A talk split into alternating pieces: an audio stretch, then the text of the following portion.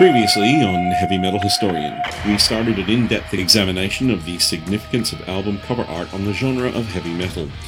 In our third chapter of this series, we continue examining album cover art with a different kind of episode in which we interview artist Felipe Machado Franco, who has completed some amazing work for the likes of Blind Guardian, Rage, Iron Savior, Rhapsody of Fire, and more. In the discussion, we explore many elements of album cover art and explore how important it is to heavy metal overall. Felipe was of incredible help in developing these episodes, and much of what we discuss evolved into the foundation for our album cover art series. And be sure to see the show notes at heavymetal666.com where you'll find a link to view much of his astonishing artwork. This is episode 54, and I am Greg Davies, your heavy metal historian.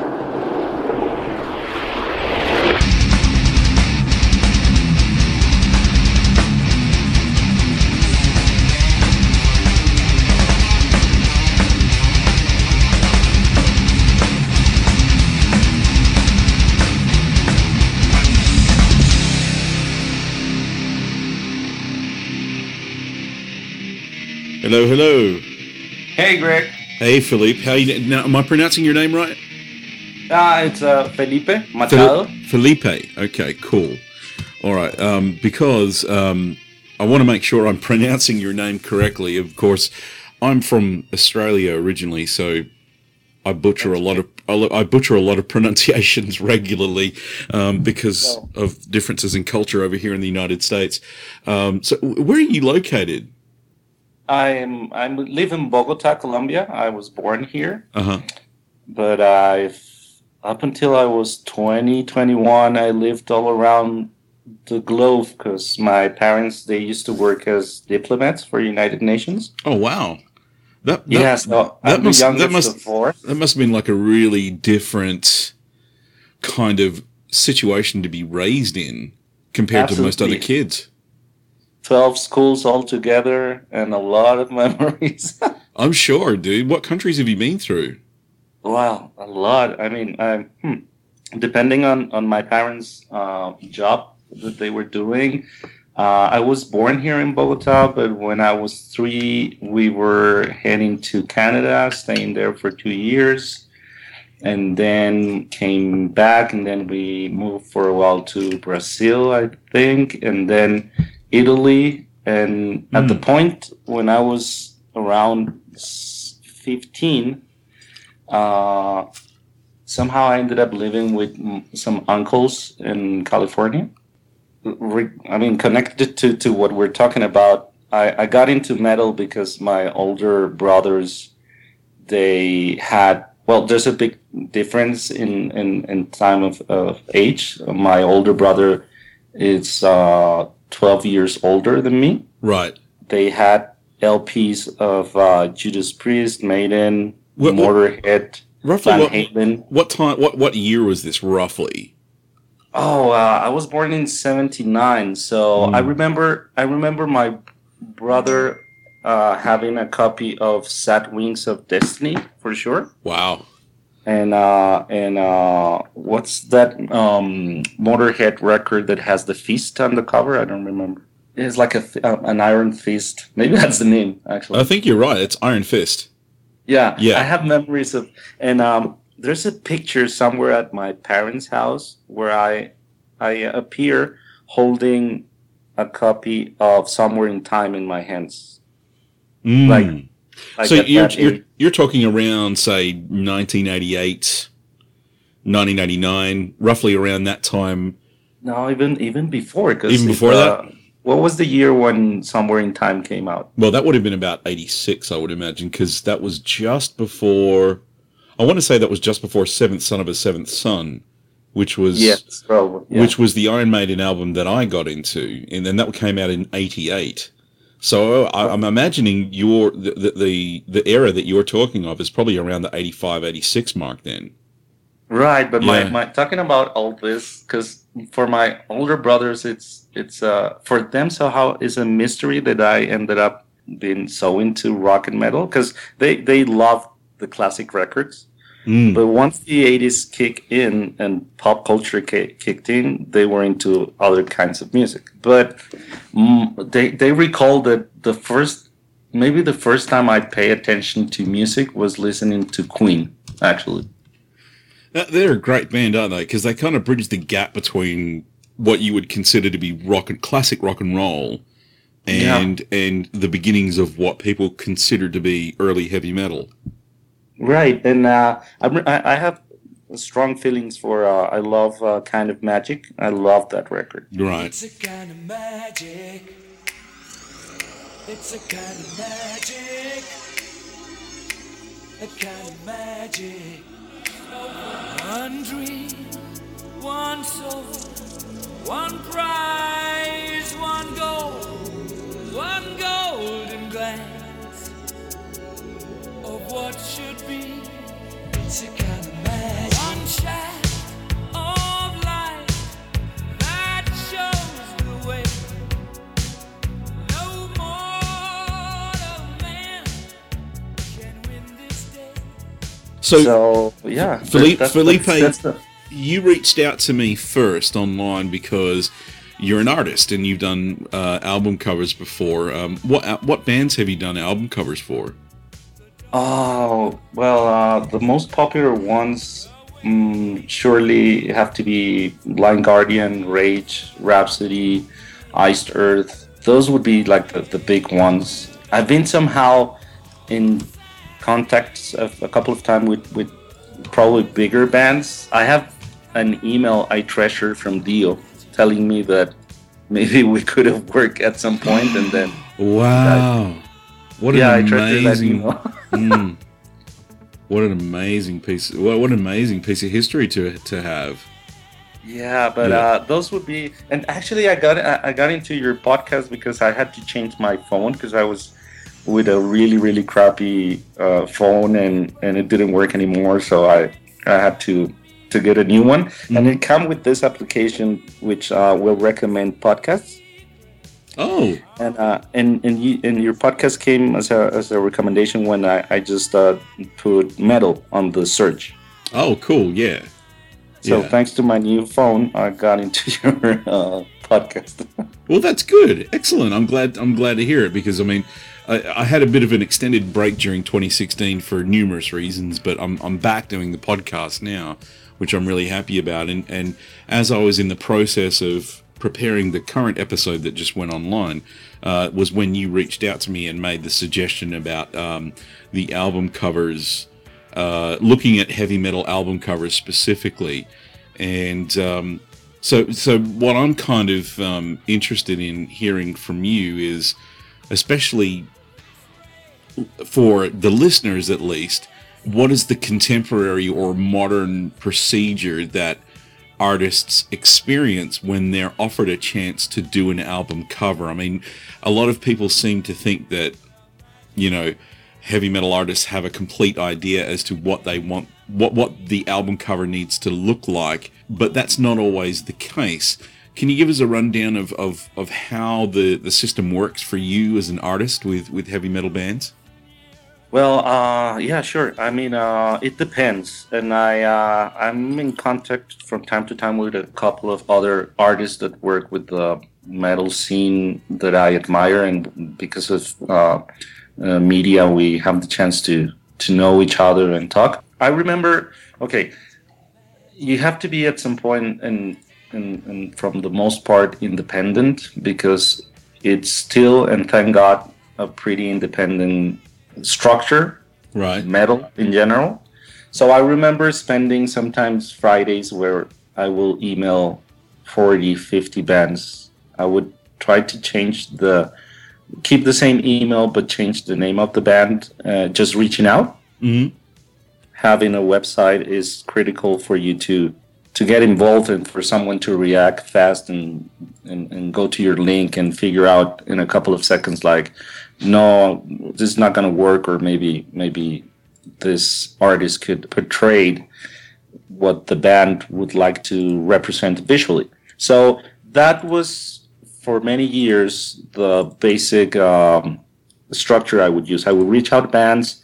Some will get back to me saying no, thank you, or they're already working with someone, and someone would ask for a rate, and if it worked, it could turn into a, a commission or not. Many bands, most of the bands, uh, I know that uh, their members hold and keep the bands as as a passion project, and there's just a few bands out there that can, can say that they live out of their production.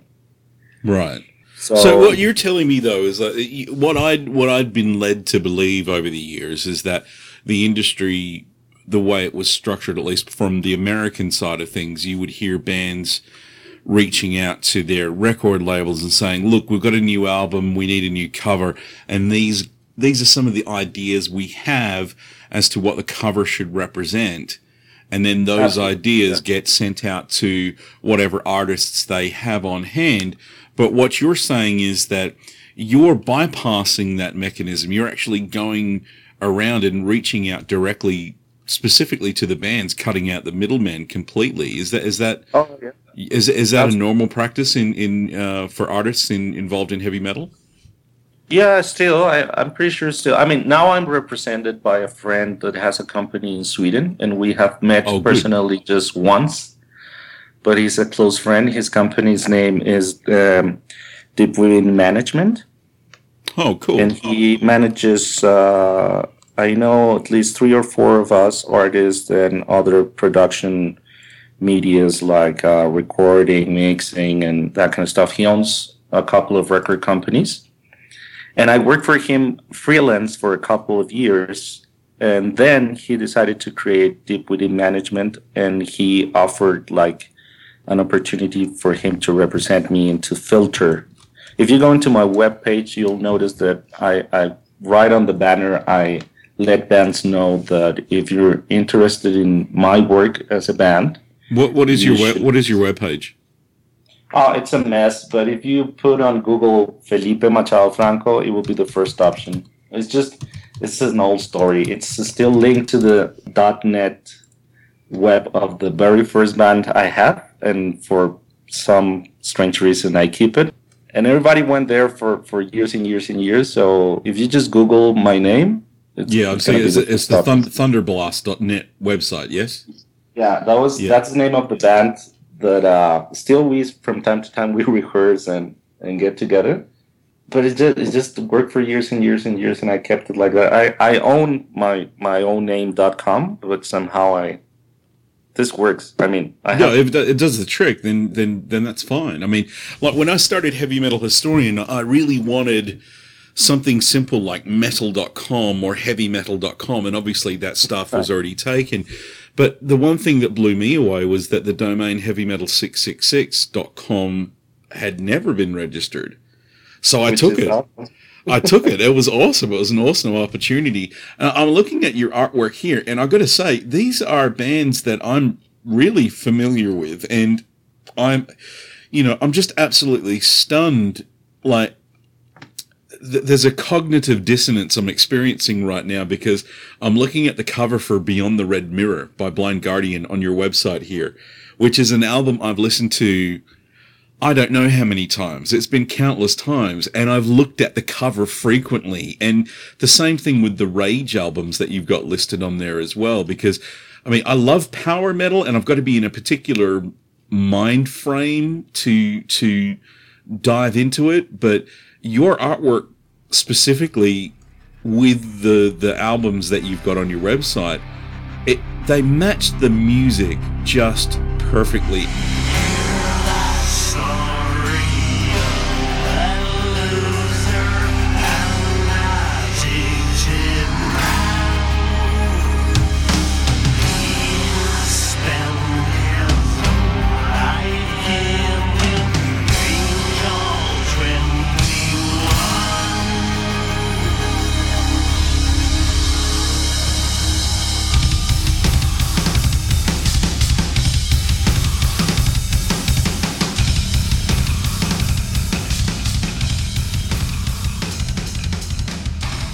And I think that's what fans and bands are after when it comes to album cover art. Would you agree? Right. Yeah, totally. And I can tell you one thing. Um, I became, and, and he knows it. Uh, I became obsessed with with uh, a German artist called Andreas Marschall. He still, from time to time, does work. He's more into video and movie production. He he he, he does different different stuff. And uh, yeah, the easiest way to to find some of his recent work would be uh, checking out the latest Hammerfall cover artwork Oh, okay. super traditional. He, I think, he uses uh, pencil drawing and probably inks. Uh, I'm not sure, but uh, when I was a teenager and, and I got into power metal and, and I discovered many of these bands, then it, I, I was always into art, but at some point I needed to look into the booklets for who was taking care of, of that vision, which was what you were talking about. Because I, I went into into his album covers and they told stories and they would match perfectly with ah. music. Right. Well, I mean, that's what blind. That's what Blind Guardian does, though. Really, if you look at each of their albums, that every single album is a story that they're trying to tell, and I guess in a way they're wanting an artist to reflect that as well. Absolutely. So, uh, so I, I wasn't sure, and, and who could ever imagine that you would have a chance or have a, a, a series of decisions to to to to put you in the right track to, to if I go back to my teenage years and I tell myself that I would do covers for these bands, I wouldn't believe it, right? Right. I, But, uh, yeah. But uh, but somehow uh, in the back of my mind, I, I knew I had to take a chance into this uh, media because one other thing that pushed me into into trying and and and trying and trying into to get involved with the power metal scene in, in Germany. I've been there only twice in my life, and the last time was maybe 12 years ago. I don't speak German, and I live in a country that that has a really really small metal scene still trying to grow and not specifically into power metal. I had to try. I, I had to, to try to to get involved with with power metal from here knowing that it was born there. And uh, and that's basically what what happened. I, I one band led to another and i remember one day working for a band. Maybe it was maybe it was a band from germany called silent force and when I had to deliver the files, they would tell me, no, no, no, you send them directly to our record company, which is AFM. And that day for me was like, oh my God, this is actually the first time I work with this record company. Yeah. I have a bunch of records. This is awesome. Yeah. So absolutely. one thing led to another, and one thing that happens in metal in general, and speci- especially in power metal, is that everybody knows everybody, right?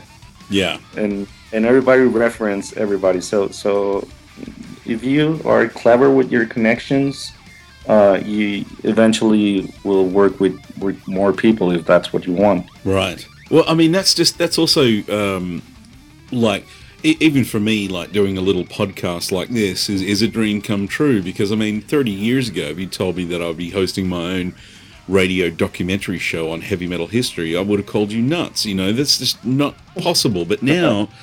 In this day and age, you know, we're all connected online. It just opens up so many opportunities for um, everyone in, in the metal community to be able to contribute to the community in some way or form. In your case, you're actually, you know, building yourself a business out of it with your artwork, and that, I mean, that's awesome. Let me ask you this though. I mean, I'm, I'm looking at some of your samples here on your website. Um, what what's your what is your medium that you that you end up going for? Because I'm detecting a lot of digital work with your artwork here. Does it start out as like basic sketches and then evolves into a big digital masterpiece? I mean, what's your kind of, you know, what, what what's your uh, regiment, if you will, when it comes to creating so- something? It has evolved over the the last six or seven years because I used to rely a lot into photography. hmm and do like paint over the pictures and uh and if, if you uh, i have this uh, tendency to if a year or two year pass that i that i see something on my website that i don't like i just take it out and from time to time it's going to be harder and harder to reach out for artworks that i made a couple of years ago I think that's that's that's good in art because you have to evolve constantly. At least that's what I would like to think about it. So I used to rely a lot into photography. Most of my friends here, the the the video game industry in Colombia started to grow in the last years a lot because of communication and everything. It's it's easier to have smaller and then bigger video game companies anywhere in the globe because we have connections. So in the last years, I've been involved a lot into the art production process and methods used in video game art and and concept art for movies. I could talk even more about that medium and and and that market, but it, it's funny. I'm I'm not involved with it, but I I am constantly surrounded by it. It it influences your own work. Oh, absolutely. So that's that's where where I was going. So Mm. I started learning a lot from from artists that that do digital art and especially digital painting for video game production and concept design. And even at some point, like four years ago, I stopped to work for almost eight months, and I went to LA to a place called CDA, and I took a bunch of classes on character design. Being like, yeah, like 30, 31 years old, and just going into classes again and, and relearning everything and, and from that point I I would like to think that my style started to, to change and I had more experience like actually composing and painting and, and going back into sketching even though if it's made on, on a digital media. So right now what I do is yeah, I eventually start from from a sketch lately I've been using a couple of 3D modeling assets that I that I found out. If I have a basic composition that works on on on a three level gray system where you have background, middle ground, and foreground, then it's a lot of digital painting, and finally at the end, maybe rely on some photo textures here and there. just as like a touch up kind of thing. So basically, you start from you might start from an analog sketch or a digital sketch, depending on what the, the medium is that you're working on. But you eventually evolve to having a full fledged digital artwork So put out. Yes, okay, absolutely, absolutely. No, and, and Photoshop is it's such a intelligent format where you can go ahead, save a version of the artwork and keep it, go back to that thing, turn it around. It's it's just magic. It's really, Uh, it is. It's really good. Uh, the one thing I love about digital media now, particularly more than ever, is I can remember, and you probably could remember it too, but it was around the late 1990s that bands started to experiment with um, using digital art in their album covers. And it wasn't really successful, at least from my memory, because I remember that the there were certain limitations that we had on us as far as the technology was concerned that some of the artwork that like you're churning out today just couldn't have been done at that particular time like say 97 98 but bands were still trying to push for that like you know digital artwork on their album covers and it just became dated really quickly i felt Oh, absolutely. There was, and, and with all media, with movies, with comic books, with book covers, uh, there was a moment in, in the early 2000s where where we would uh, digest easily any kind of digital image and, and and don't have a point of reference to think like, okay, this looks bad. mm. But uh, with any kind of media, it happens. I mean, still now, some some things that we we get to see on movies. I was the other day. I went to see Rogue One, and it's a pretty magical movie for a Star Wars fan. I loved it. But the the, the last character that they recreated digitally, it doesn't. No, uh, for me, it's not enough.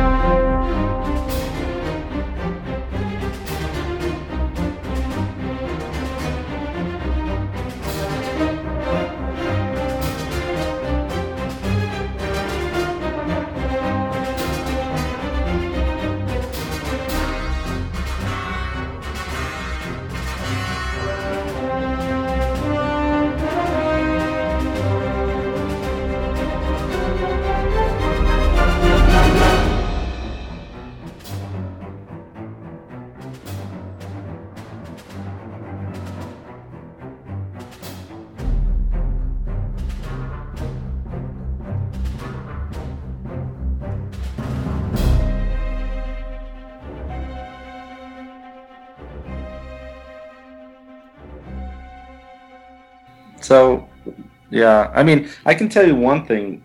One of my favorite artists still now, um, Necrolord, Kristian Wåhlin, I think is his last name. I'm pretty sure he, he uses oil paint still now.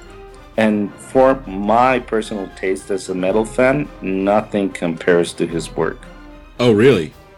Oh man, he he has some amazing environments and and he tells some really cool stories with his art. I'm just having a glance at some of his album covers on Wikipedia while we're talking here. Yeah, I see, Yeah. I, am familiar with th- with this work. Yeah, it's interesting because uh, see, I'm looking at his approach to art uh, in comparison to your webpage here, and like, and and he's one that brings up interesting color schemes from from album to album. Sometimes they all gel well, and sometimes there's some conflicts there. But when I look at your work, I see that you're very you seem to be very comfortable with purveying a, a, a warm colors versus cool colors atmosphere. Yeah, Uh, where you it's- where you have like a warm a- aspect that everybody focuses on in the artwork, but the surrounding textures are cooler kind of colors and stuff. It's a fight. It's a constant fight against your mood as a person, as an artist, what the band wants, and the time. I mean, color. Color is a bitch. Color in general.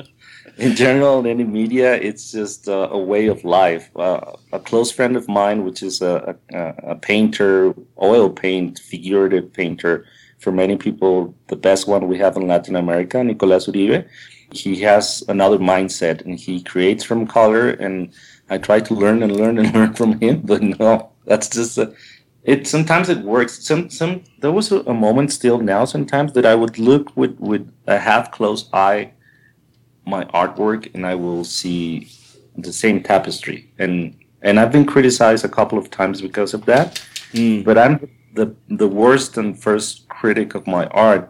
The, the important thing is to to understand it as as a moment that it's gonna pass and you can learn from it actually one of the things that i going back to to christian's artwork probably one of the things that, that drives me to to his uh, cover artworks is how much he can uh, take out of a single color in terms of the of the gamut of, of one single color Mm. and all the values and all the um, all the planes and all he- the uh, he seems to ex- he seems to exploit it without it seem seeming that he exploits it in some way. Yeah, and uh, I got it's, it's actually funny because the other day a friend we were I was talking with a friend about um, the world burning and us being able to save just one record. and if I go back into into I, I love all kinds of music, rock, especially in metal, of course. But probably my favorite band it's not even power metal, and and, and it, it doesn't exist anymore. But I was a big big fan, and I still are a big fan of Dissection, especially the Reinkaos album. Mm. And he used to work for them, and the, this band, you know them, right? You Yeah, of course. Yeah, music? yeah, absolutely. it was this mel- melodic death metal, but in terms of lyrics, it was a lot of black metal actually going on there. And that that record, in terms of the whole complexity of the music and the theme and all the drama that goes around that band, some at some point it, it reached me, and and maybe because of dissection, I I, I discover his artworks actually.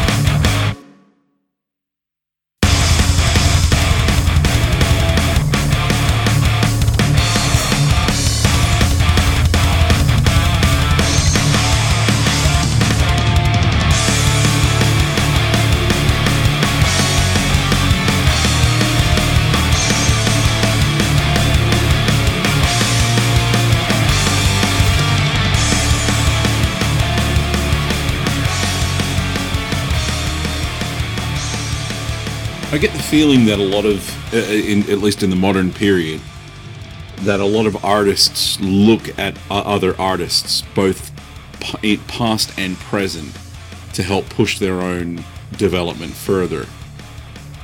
Absolutely. I mean, you can drown into reference and you can lose your time in life just googling and going into into places where you just uh, feed into reference good or bad but it's it's basic it's i have no memory of any artist that didn't start from from a reaction that another form of art uh, generated on him absolutely Right. Felipe, let me ask you this. The, the big question I wanted to ask you is because I'm preparing to do this episode on album cover artwork. I mean, could you give me some artists that you think, just off the top of your head during our discussion here, that you that I should most definitely not miss out on in a single episode that'll go for about an hour or so?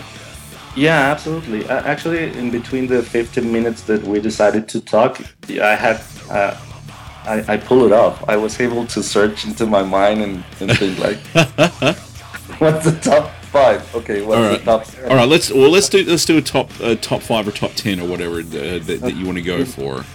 Probably in a few hours when I wake up here, I'll I'll email you another few. Oh, that's fine. Yeah. Uh, the easiest way to create a, pro- a decent timeline is just following the bands. Actually, mhm. so so uh, at some point I, I knew the name of the artist that took care of a couple of Queen records, but uh, that's going maybe way way back. And uh, if you go, go into Black Sabbath's discography, Mhm.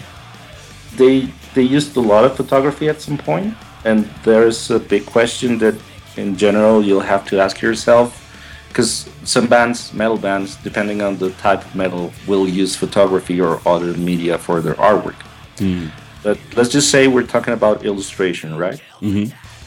so sabbath bloody sabbath cover artwork was created i'll, I'll email you uh, the names also was created by an artist called Drew Struzan also Yeah, known for doing the covers for the posters for Star Wars. Back Right. Yes, I'm a big fan of Drew's. Yeah, I, I love his. He did the. Um, he has done a lot of poster artwork for Star Wars related material, if I remember correctly. Right.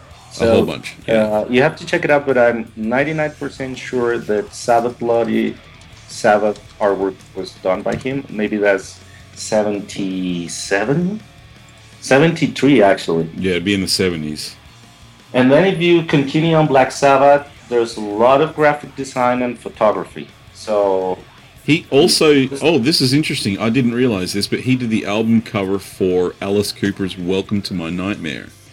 Absolutely. And- And, you'll have to check out who took care of Heaven and Hell's cover, the Angels one.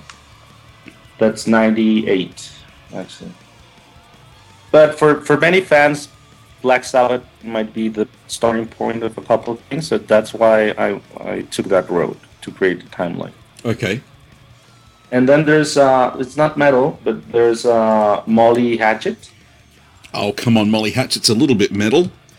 Okay, so that's, that's probably even- farther away from in between Queen and Black Sabbath. Yeah. There's this godfather of fantasy illustration called Frank Frazetta, yes. and uh, his most uh, iconic character uh, it's called the Death Dealer. Yes. So Molly Hatchet's first record has him and his most iconic artwork as the cover. Right. And Yeah, from that moment on, they had a pretty cool relationship, and he took care of most of his artworks.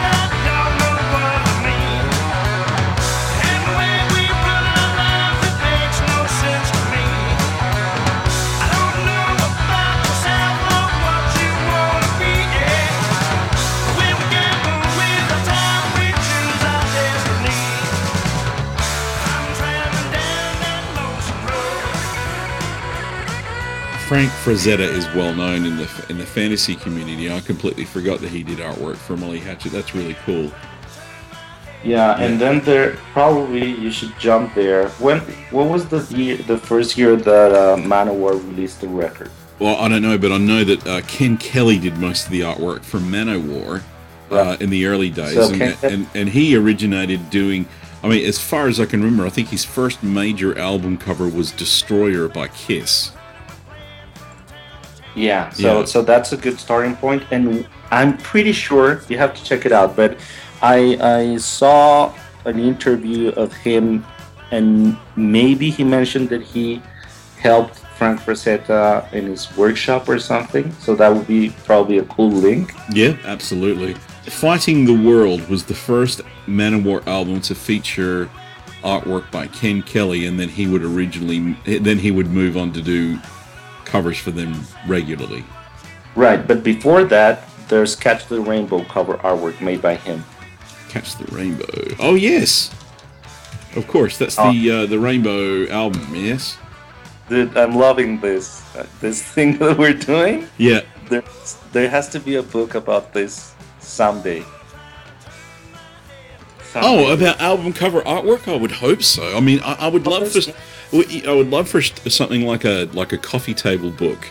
Oh, Uh, because man. one of the things uh, one of the things that people forget and, and this is probably a little snippet that we could throw into the podcast at least one of the things that people forget and, and you would remember this because you and i are, are similar in age and, and in the same generation is the impact that album artwork had on fans if you had the lp the vinyl oh, you yeah. had a giant piece of artwork. Sometimes you might have a gatefold, and you'd have this artwork that would participate in stimulating your brain while you were listening to the album at the same time. Uh, I can't remember the last time I got lost into the artwork of a Kiss or a Dio or a Black Sabbath album while listening to it on, on vinyl or even CD for crying out loud.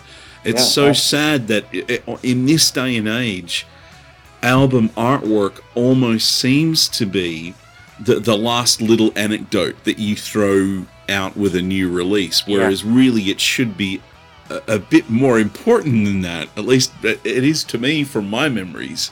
No, absolutely. But it was a massive thing back then. But ha- have you checked out this crazy hipster thing going on? People using metal T-shirts now because it's Yes. trendy. Yes, yes, yeah. It's it's a frequent thing where where some of the newer younger folks are wearing metal gear because of the the the artistic Yeah. quality of it, which is cool from one perspective because.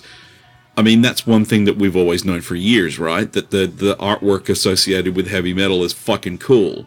You know, that that's one of, I mean, it, it doesn't matter if it's like a very dark kind of doom metal like Saint Vitus meets Trouble kind of basic Yeah. thing or minimalist piece of artwork or whether it's the most detailed uh surreal artwork that you would appear that you would find on say a baroness album or something like that uh, Absolutely. you know, there, there- there's this huge range of art styles that metal fans have become accustomed to over the last 30 years or so, where we have an appreciation for art. And now what's interesting is that there's people out there finding a similar appreciation without ever listening to the bands. Which, from one perspective, is cool, but on the other side of the coin, it's also a little. It seems a little hypocritical to heavy metal fans. Yeah, Yeah. It's a, it's a. I don't know what to think about it, but uh, sometimes it makes me more sad than than angry. I don't know. Yeah, I mean, if you want to see it as a, as an echo of something that that we all consider a popular culture, Mm. nice. That's good. We're still here and we haven't been forgotten. But if it doesn't have the level of respect that we have, it, it sucks. Well, yeah, but I mean, what part of me hopes that a lot of the younger hipster folks that are, are dressing up in the heavy metal t-shirts and stuff like that will use that in the same way that we did with album cover art, in the sense that holy shit, this album cover for Seventh Son of a Seventh Son is so awesome. I have to get this album just to Right. hear what it sounds like. And I kind of hope that maybe the t-shirt wearing phenomenon is partially a replacement of that for younger folks in this generation where they'll start wearing the shirts and go, this is really cool. I need to hear more about where it came from. So hopefully, I mean, this is me being very optimistic, of course, but I remember going through record stores and looking at an album cover and going, man, I, I gotta get my hands on this. This has to sound awesome. Yeah, absolutely. No, the same. I mean, for me, it was just the the chance that my brothers were into rock and metal on my first years, and and I got that chance. If it wasn't for that, I don't know what I would listen to now. But uh, Yeah. thanks to them, and they know we, we talk about it and they laugh about it. But uh, let's see. I, I I- would like to think that we're we're still here for something, and new bands uh, good bands and bands that can get better as they evolve are born today. It's one of those music genres that, that goes on somehow. Well, one of the aspects that that comes with heavy metal, uh, you know, is the artwork, of course. And so, Yeah. one of the benefits that comes with that in the modern society is um, that that artwork can also be uh, sent to fans or sold to fans in the form of a poster or a T-shirt or something along those lines, so that it's not just an album cover anymore. It's pervasive throughout the entire media, which I think is important.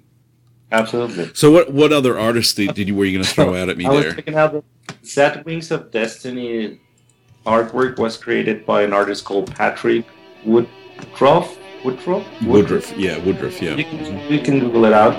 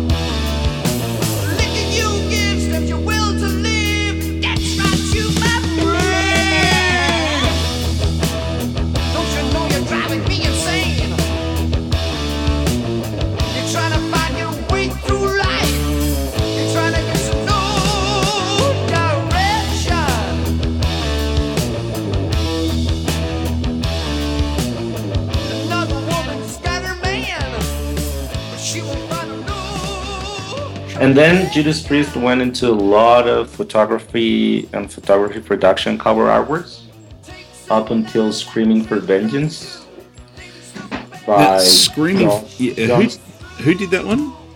Doug Johnson. Doug Johnson, He- yeah, yeah, that's right. Now he he ended up doing a few album covers for Yeah, for them because he had a distinct style that seemed to match Priest really well. It was almost like an industrial Russian image type of thing. It was Yeah. weird. Yeah, Do you know a band from Russia called Aria? yeah, I've heard of them. I, I have the records because a, a, a guy from Russia needed a, a cover artwork, and it was my only chance to have their discography. So I did the artwork, and he sent me the entire discography here into Bogota. Oh yeah, And they, they have some similar things to, to some uh, Judas Priest artworks that you can check out. And of course, they sound a lot like Iron Maiden, like a lot. well that's Okay, cool. so yeah, then there's um, uh, one of the rock stars in art covers, which is Mark Wilkinson, Marillion, Fish, Judas Priest, and Iron Maiden. right. You, you, you know him, right? Mark Wilkinson. I know the name. I'm trying to find his page on Wikipedia here so that I can. No, that's not him. Right. Okay. I, I know. Yes, I know who you're talking about now. This is the guy that, that took on the Judas Priest albums later on, uh, with starting with Ram It Down. Yeah, and all Yeah. the way to Painkiller, Yeah. and even uh, Later, I think, probably. Yeah, he did the last album cover too, Redeemer of Souls. Oh yeah, Yeah. which is an amazing record. Oh, yeah, could- it's a good record. It's a good one, and, and the album cover artwork is great too. yeah. Yeah. Then we have to talk. You have to talk about Derek Riggs, Iron Maiden. Oh, of course, yes.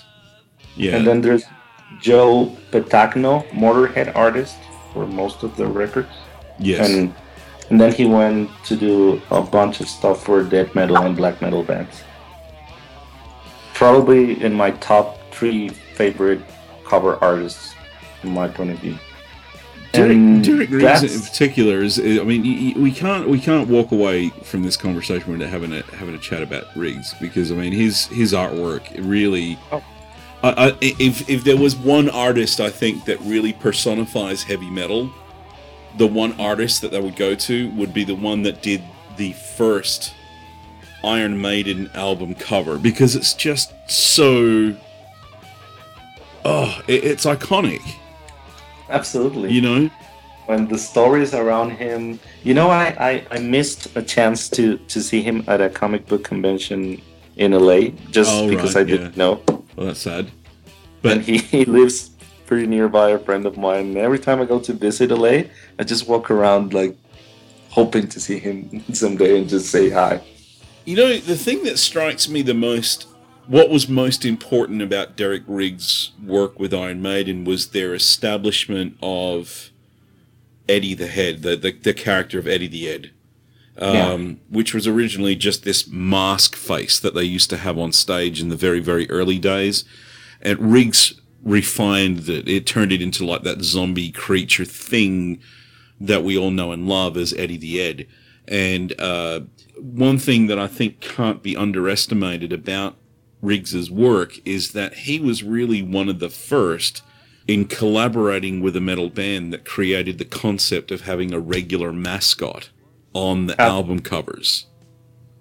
yeah that's that's a key moment to to understand what uh, iconography will mean uh, even today in terms of many heavy metal bands Mm. It's just the, the having having yeah characterizing the emotion of the music and the storytelling and all of that then i was thinking about the artist that took care of many iconic megadeth artworks edward j Repka, and he he I'm, I'm checking out his Google images. Not only Megadeth, a bunch of American death metal bands for sure. He did Peace Sells, is that right? Yeah, that's Yeah. him. Yeah.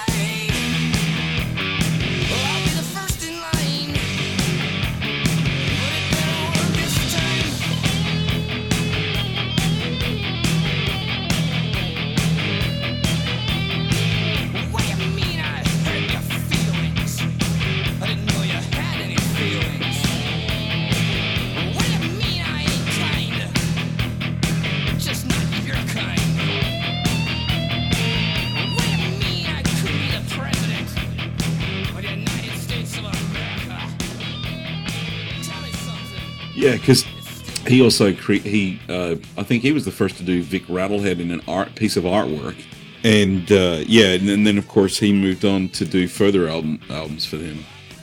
Yeah, And he still does uh, cover artwork, which is pretty cool. It pretty distinct style. A lot of it, from my point of view, linked into comic book covers, and I wouldn't be surprised to know if he to, does comic book stuff also, because it's around that that type of style. yes. Uh, well, see, he he established himself very firmly in the thrash movement, and so now bands like Municipal Waste use him for Oh, their artwork Yeah. as well. Yeah. hmm He was also well known for uh, creating the character of Uncle Slam for the Right. crossover thrash band Uncle Slam. Um, Yes. On the album "Will Work for Food." Uh, oh, it's he's a great artist. He's very good. Yeah. Yeah, yeah. Now, there's another another another art scene that I don't know much about, but I can tell you that inside the death metal and black metal uh, market, there are some big names that I I would like to to know them by memory. Some crazy artwork, like like super intense. Uh, for for example, that some of the artists taking care of uh, Cannibal Corpse art Mm, yeah. some crazy, crazy stuff like horror stuff. I, I I'm pretty sure it's easy to Google them. But Oh, uh, yeah, an easy way to, to track down this this timeline is to to follow the bands actually. Yeah, like, like yeah, yeah. I, I think you're, you're right there. I think, but there's also several. I mean, especially with Cannibal Corpse, for example. I mean, really, what that was the beginning of was the beginning of shock in the terms of what artwork they provided. So, like the artwork that was provided for Butchered at Birth by you know Cannibal Corpse, which is like 1991, is kind of tame now by horror standards. I mean, it's still shocking in some ways, but at the same time, it's like when it came out, nobody had thought that anything worse could come out. And then Carcass come out with an album that was just made up of a, a, a of like a collage of pictures cut out from from anatomy textbooks of, of body parts and stuff. And it was like, whoa, what is going on here? That's fucking intense, dude. There was a, a an, an uh, album cover for a band called um, black metal band from Florida. Uh, I'll remember the name. It's just this uh, this uh, it's Christ uh, dissection basically. Oh, di- you're thinking of Deicide. Deicide, Yeah. right? hmm Uh, Oh, I think man. what is the name of that album? Let me look it up real quick. I, I, it's, I think it's. I'm pretty sure it's Once Upon a Cross. I'm not the Messiah. No. No, you're not.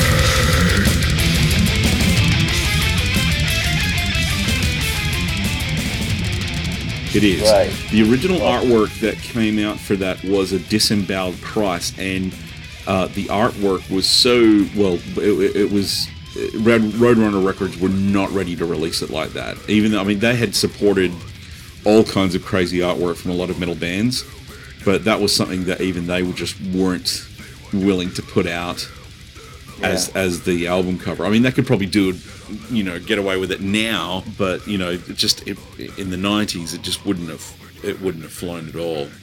absolutely. You know, but a lot of those death metal bands were doing a lot of crazy things during the during the '90s just to just to get a reaction out of people. And then when black metal came up, black metal, um, especially after the Norwegian black metal movement, was less about shocking people with the artwork. But if you look at a lot of the early Norwegian black metal artwork, it seems to me that it was less about minimalization and more about stepping back to like the homemade do it yourself hardcore Absolutely. punk thing.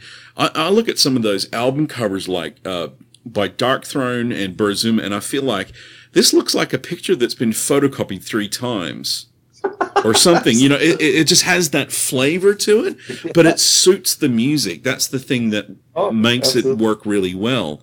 Uh, and of course, now black metal is like over the top theatrical stuff. So, you know, it's less about shocking people, but rather more about pushing out a particular aura or feel or taste to go along with the art and the music. I know. I like. I used to like the Bathory. Bathory was the name of the band. They used. They used like really old sections of paintings. That was kind of cool. Yeah, Bathory were very good like that, and they also stayed very close to trying to be as traditional as possible with their album covers. Yeah. I- think it was really important for them. I mean, even going with the script that they used for their logo, I think that was very important for them. It, oh, cer- Oh, it wh- certainly set their stage for their career, that's for sure. they had some really really cool records. Yeah. So well, uh, that's the '90s, and in Germany, the big name, as I mentioned, you from my perspective is, or uh, back then was Andreas Marschall.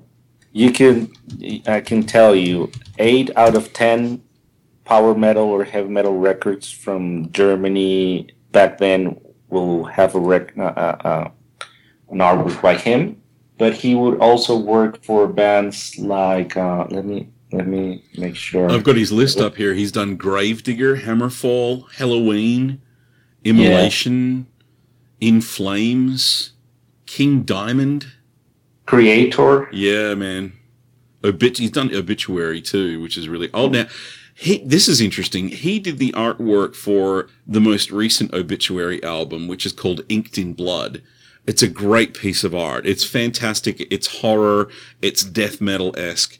But the album was actually crowdfunded by Obituary. They released this uh, independently and then got a distribution deal with Relapse Records and Wow. it was the it it actually charted in the Billboard 200 for them. It was like their most successful album release of all time.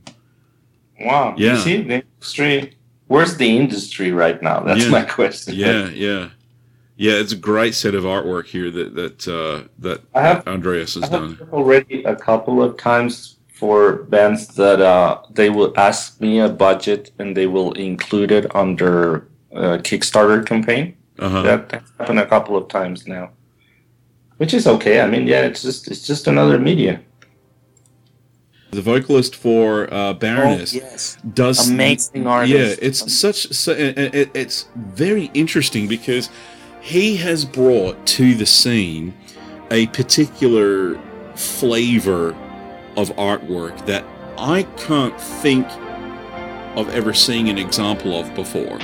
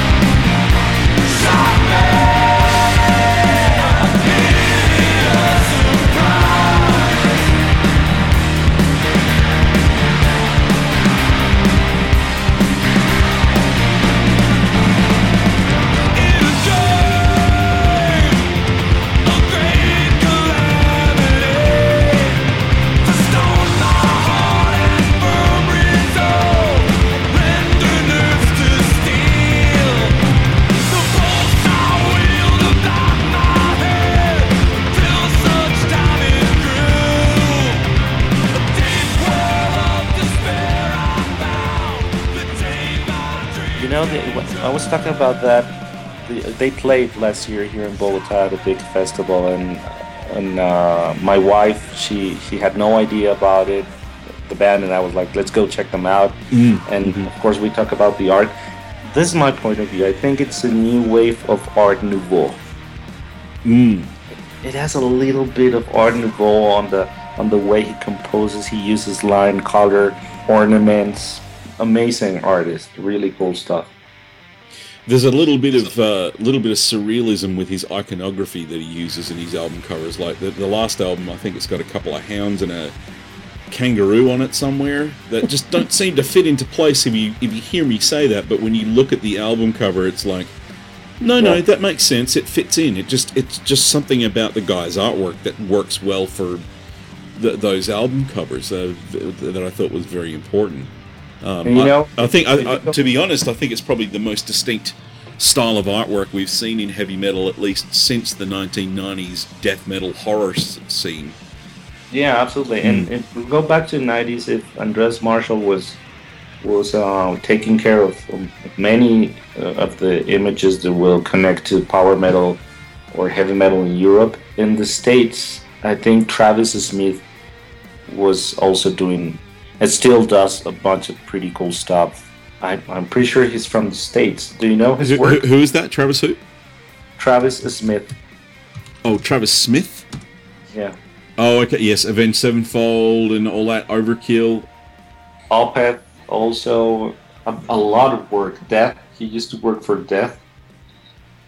Nevermore.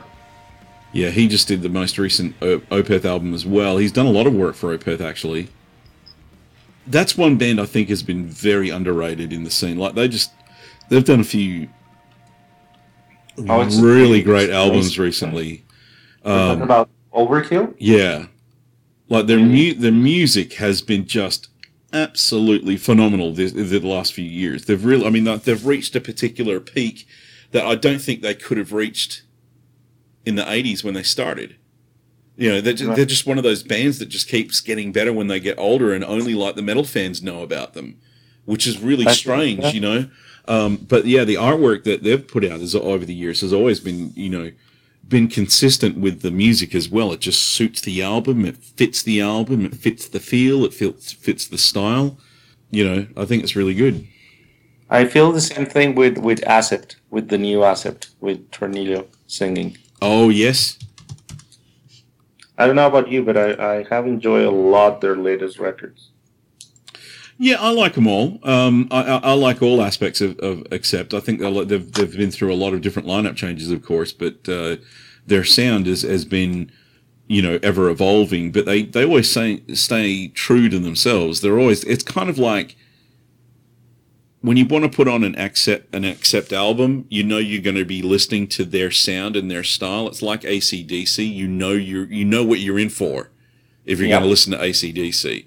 You know that you know that with Accept as well. You know there's a, there's a particular line in the sand that they've drawn, and that's where their little box is, and that's where they are. Absolutely. Mm. And, and There's, yeah, absolutely. There's three other names that come to mind that are doing a lot of work since the 90s. People that I, I look up to and that I admire a lot. One is Gyula Havancsák. It's him. oh god, is that is that called- Hungarian? This must be a Hungarian name. It looks like it. I have to check, but uh, It is. He he's from Hungary. Okay. amazing artist, really, really cool stuff. He has a band also. I don't remember the name of the band right now, but uh, He's looks like he's been in a few. Uh, he's a bassist. yeah. So he works for Annihilator and uh, Grave Digger, Stratovarius, Destruction. Oh, okay. I see his list here. Okay, I'm looking at another tab on Encyclopedia Metallica.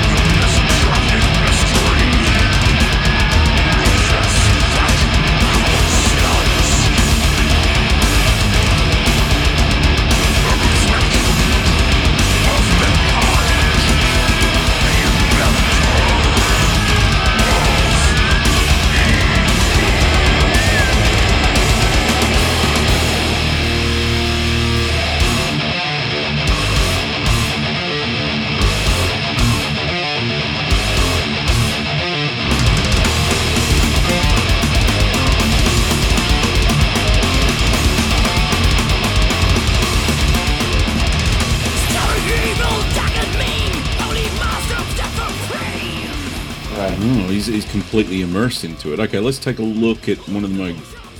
Well, there's an upcoming album with uh, Grave Digger. Gotta love their album covers. They're always great. Yep. That that one looks great. And you should have a look at the the new cover for the new Grave Digger album, which comes out next week. It's called "Healed by Metal." Yeah. It's I I such a good piece of art. It's just it, it's metal all the way through, balls to bones. I saw them. I went to see Blind Guardian on their latest tour on this past uh, October in LA, and they were opening for Blind Guardian. Oh, interesting. Okay, cool. Amazing band. I mean, they, yeah, it's So when you when you go and see the bands that you've done artwork for, do you get a chance to meet with the bands? Oh Yeah, yeah, I mean yeah. yeah. In general, in general, I do. That day, I met up, of course, with Blind Guardian because Mm. uh, I'm a close friend with with Hansi. We have a, a really good communication and a lot of things in common when when we talk. When when I Skype with him to do some work for the band, we could be talking about books and movies and stuff for an hour, and after that hour, he would be like, "Okay, let's talk about the artwork." So it's that type of. Hey man, that's cool though. I mean that that that shows that there's other common ground around the Oh, heavy metal love. You know, it's, it's it just helps develop that relationship even further. You know.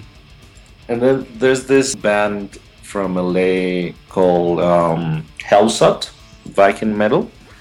Some of their members were also at the show, so it was it was it was nice because I was able to go backstage to talk to the big big band and also just meet up with the other guys uh, and be part of the of the story that they are starting somehow. It Well, that's nice. cool. That's cool. A- a- And it, and do you kind of like, hey man, here's my USB drive, or here's a sample of my work, or do you do, do that, or do you just now Oh, exclusively go through your management and stuff like that? No, no. Depending depending on on the band that I would that I would see that I know that it's gonna be at at a possible show, I will have a personal card like like something.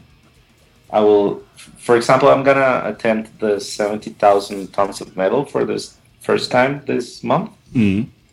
and uh, maybe I'll I'll bring some stuff because if it's a chance, why not take advantage of it, right? And Okay, now this is the this is the heavy metal cruise, yes. Yes, yes, yes. Let's take a look at the lineup. Let's take a look at the lineup this year. So, wow, holy crap! There's so many that they're listing them alphabetically.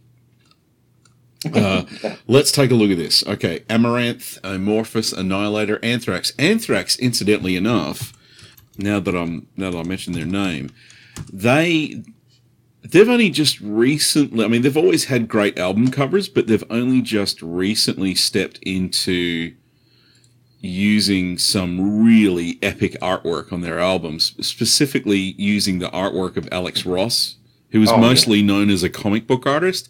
But the Amazing. stuff that he has done for Anthrax, holy shit, man, that stuff just pops on the album cover. There's something about that guy's artwork. I, I don't know if you're familiar with his previous stuff, but he used to do a lot of stuff for DC, like Superman and Batman, and Marvel, like Spider Man and stuff like that. And it's all Yeah, it's it's all inked. It's it's all painted artwork. It's not just like your traditional comic book ink. It is like an epic painting.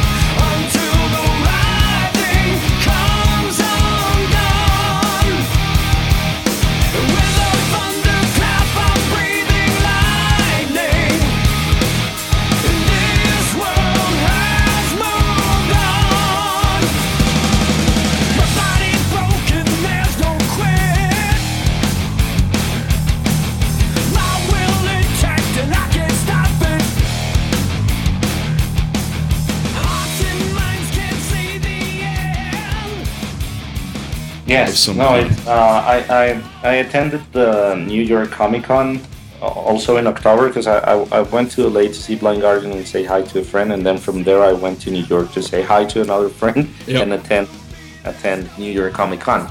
And uh, he has his own booth, not the size of the Marvel uh, area, but he has he's a he's, he's a brand. He's Mhm. his own. He he sells his, his originals. He still does work for, for the big companies, but he is a, a, his own business. I mean, he had a, a pretty cool spot at the convention, and, and he had a couple of originals, and his watercolors are just amazing. Oh, I'm sure they are. I mean, he's just he's very talented. It's he's kind of for me he's up there with the likes of Dave Dorman and Drew Struzan, those kind of guys that have been around for a while where they've actually because of the work they've created their own as you said their own brand. Uh, Absolutely. You know, but now he's able to go out and beyond that of comic books and he has an appeal to Anthrax of all people. It's just such an amazing connection there. Wow, this is a whole huge list of bands here. It's like you're yeah, getting there the- are other other two contemporary names that maybe you want to check out. I'll I'll send it on the chat. One Yeah. is Thomas Thomas Ewerhard, and then there's this amazing Brazilian artist, a friend of mine called Gustavo Sazes. Gustavo is, from my point of view, just one of the biggest artists in heavy metal in general now in the beginning, and he knows we talk about it. I, I in the beginning I had the feeling he looked a lot to Travis Smith type of art. But as the mm-hmm. year passed, he he found his own voice, and and right now you will see a lot of his artwork coming out from from what's going on with with metal in general now. Like I'm not finding Thomas Yes. Ewerhard here. I'm, lo- I'm trying to look up his stuff, sometimes it's hard to find. Man, which it's it shouldn't be hard to find. I mean, the, what I'm learning very quickly here in our discussion here is that artists are not getting the amount of credit they deserve. You think so? Oh no, not at all. I mean, it's just it shouldn't be this hard to. I mean, I'm looking at a, a, a Wikipedia entry here for one of the Avantasia al- um, albums, and it doesn't even mention anywhere who did the album cover at all. I don't exist in, in the Wikipedia, but uh, I'm cool with it. I don't know. It's okay. I mean, but there's, I mean, in terms of, from my point of view, I can tell you that, and I understand it uh, uh, as a fan. My my way of of, look, of of looking at the reaction from fans when, for example, Blind Guardian publishes an artwork I have created. Uh, I would say that sometimes fifty percent love it and other 50% want to hunt me down. It's this passionate, passionate driven thing that it's just like, it's for some people, it's so personal. It's like digging into their personal lives and just messing it up. And I used to, to, to look at the comments, and in the beginning, it would be a little hard. hmm And I thought, dude, it's just it's just the cover, okay? Um, uh, if you don't like it, I'm sorry. So okay, that's it. But uh, some people are super passionate about that. But isn't that the best thing about metal, though? I mean, even if somebody, I mean, even if somebody explicitly says that they weren't happy with your artwork, at least you're getting the reaction from someone. Like you're Yeah. at least at least Yeah. you're getting the feedback from someone. But uh, But you can't I- please everyone, Felipe. I mean, that's the thing. I mean, you know, I mean, even with doing little podcasts like I do, like with the heavy metal historian, like not all of them are zingers. You know, some of them, do- some of them don't pan out the way that I hope for them to pan out. But you know, it's just a, it's a different type of art, I guess. yeah, I'll, I'll make sure I find the right thing and, and send it to you. Yeah, that'll be later cool. That'd be cool. Were you able to, to check Gustavo's? yes, yes, I Gustavo's did. I found a link for him at uh, Encyclopedia Metallum. Uh, he's a musician as well, apparently. So Yeah, a Yeah. really cool guy. He's from Brazil, and um, it's another type of, of he, he he uses a lot of photography also, but he's he has a really distinct, nice style. And of course, I, I might be forgetting a couple. I'm trying to remember the name of the of the artist taking care of the Sabaton latest artworks, which is also contemporary. Yeah, And- Sab- Sabaton. That's another band that that they appeared in the '90s, I want to say, and it's only really now that they're starting to get the attention they deserve. I Absolutely. Think. Yeah.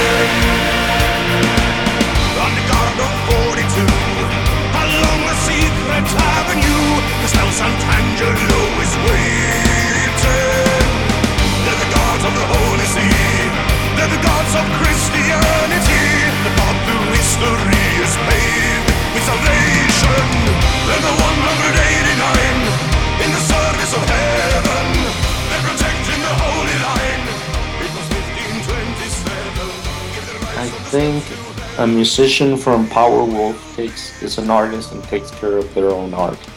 Oh, that's an interesting group too. I, I like their image. I, I love their shock rock image that they're mixing with the whole power metal sound. It's so different. Yeah. So one, you know, here back home, that well, I, I, I work doing like my, my cover artworks and that stuff, but I I teach a couple of digital illustration classes at the faculty where I studied visual arts. Oh, cool.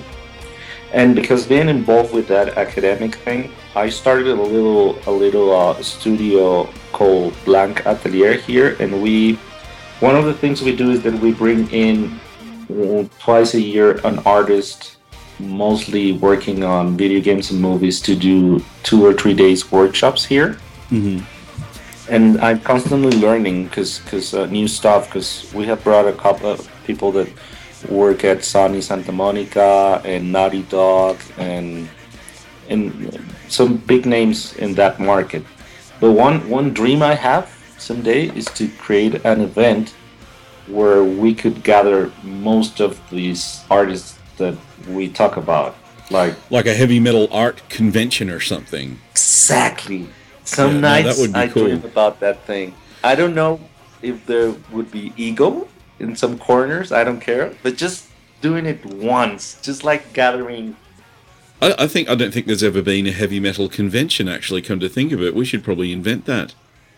Hey, You know, it, it's it's. I mean, it's a possibility. It could be done. It's it's it's. You could probably have it so that you've got guests such as local bands, and and maybe you you know if it gets big enough, you can get bigger bands to show up as well. Yeah, absolutely. you know- my, yeah, it could be many things because a lot of, of things surround metal in general. And of course, there's the festivals, and, and that's the main thing. I've been going to, to a couple of, of uh, workshops and events involving uh, video games and movies. And, and, and at some point, I thought, dude, if we could get together Derek Riggs and Petagno and anyone who's doing it and it's alive and and the new generation I would like to think I'm part of and and that I follow just for two days at some town and just paint, talk, and and know each other. That would be the coolest thing ever. Well, absolutely, and you could also do like you know, shit. You could do artwork uh, workshops and stuff like that with the you Yeah. know the fans that are coming through and so on. You know, there's so Yeah, many. There's, show, there's show, show process and stuff, Mm. and and maybe have little art shows and stuff like that. Yeah. mm, Yeah, that's that. There's there's this uh, really cool guy in, on Facebook that has a blog called. Um, you should check him out uh, on Justice for Art. He's published a couple of books about cover artworks. Ramon Oscuro, and you'll notice that he last year there weren't, from my perspective, that many amount of posts as years before, but he would he concentrates on showing on showing heavy metal art in general so he could be an interesting uh, reference for you he would do this really funny thing that i found hilarious which is uh, he used to do it on fridays i think he will publish metal artworks that are quite similar from each other which can happen a lot right, right. there's definitely a specific type of iconography going on with with heavy metal art. Oh, he did a, a similar co- uh, thing with the new Deep Purple Infinite artwork and Devin Townsend project, Epicloud, and also with Metallica's Hardwire and uh, Crowbar's album. He Um, so I just, I just, I literally just came across the Devin Townsend versus Deep Purple album cover comparison. Yeah.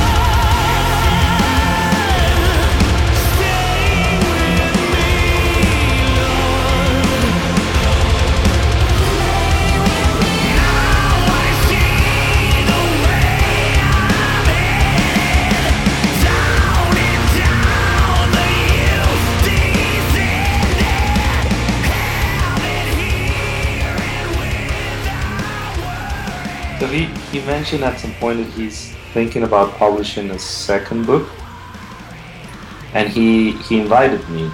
Uh, of course, I have to make sure to to uh, to uh, to have like a document where the bands or companies that I've worked for uh, give him the rights to involve the artworks, because many most of the times, if not all of them, when when I uh, I'm hired for for an artwork like this, as I deliver, as I receive my, my, my fee, my payment, because of the contract, normally it's stated that that artwork is exclusive for that band until the end of days, which is okay. I think it's it's a romantic. Well, well, that's that's the way it works, right? I mean, you get Yeah. paid your fee, but that belongs to them. You still get credit for doing the artwork, of course, but that's a part of their catalog now.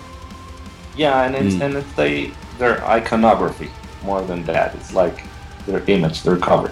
So with, with a couple of bands, it's it's easier to to do that kind of stuff for me. But with others, mm, it's a little bit hard, and I'm doing my best to somehow help him. Of course, he's Mhm. mainly interested in the stuff I've done for Blind Guardian and, and Rhapsody. Right. So we'll see. We'll see. But but I haven't found a book that uh, deals with with the first part of our conversation, which is, you know, Drew Struzan, Doug Johnson, Wilkinson, Frazetta, Right. Ken Carey. Let me ask you this though. There's a couple more questions that come to mind for me. If you think of the world as it was before Black Sabbath, before heavy metal came to be, out of the albums that came out before Black Sabbath, can you think of one or two that stand out for you that may have been an influence on heavy metal overall? That's an amazing question. Are we talking about rock in general? Yeah, rock in general, like anything pre Black Sabbath, like 60s, 1960s, if you will.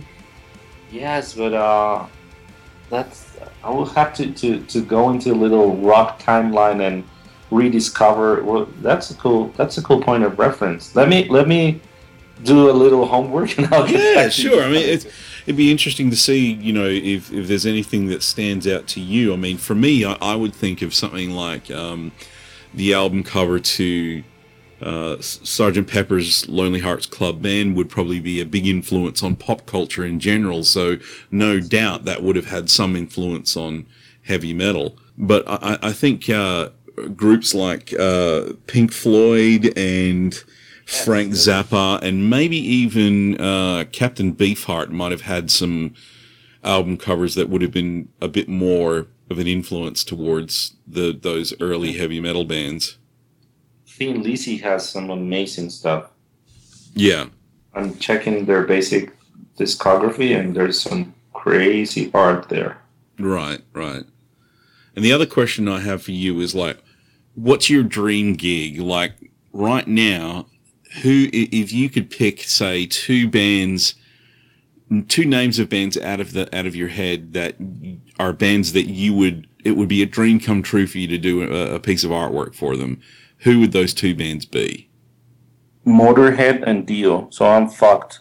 Oh, well, no, that's not necessarily true because remember they just recently, a few years ago, they put out that Dio tribute album, and they had a new artist come in and do that. And that was that was that was an official Dio release that was actually sanctioned by Wendy Dio. I so- don't care. It's not the same. It's not the same. I know. Yeah, No, it's not uh, the same.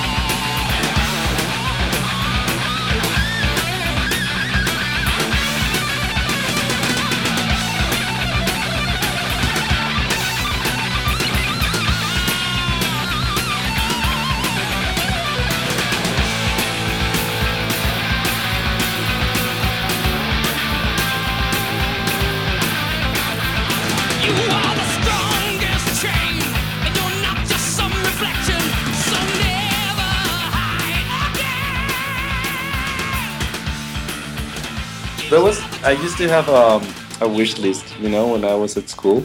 I can tell you one thing from from all this journey.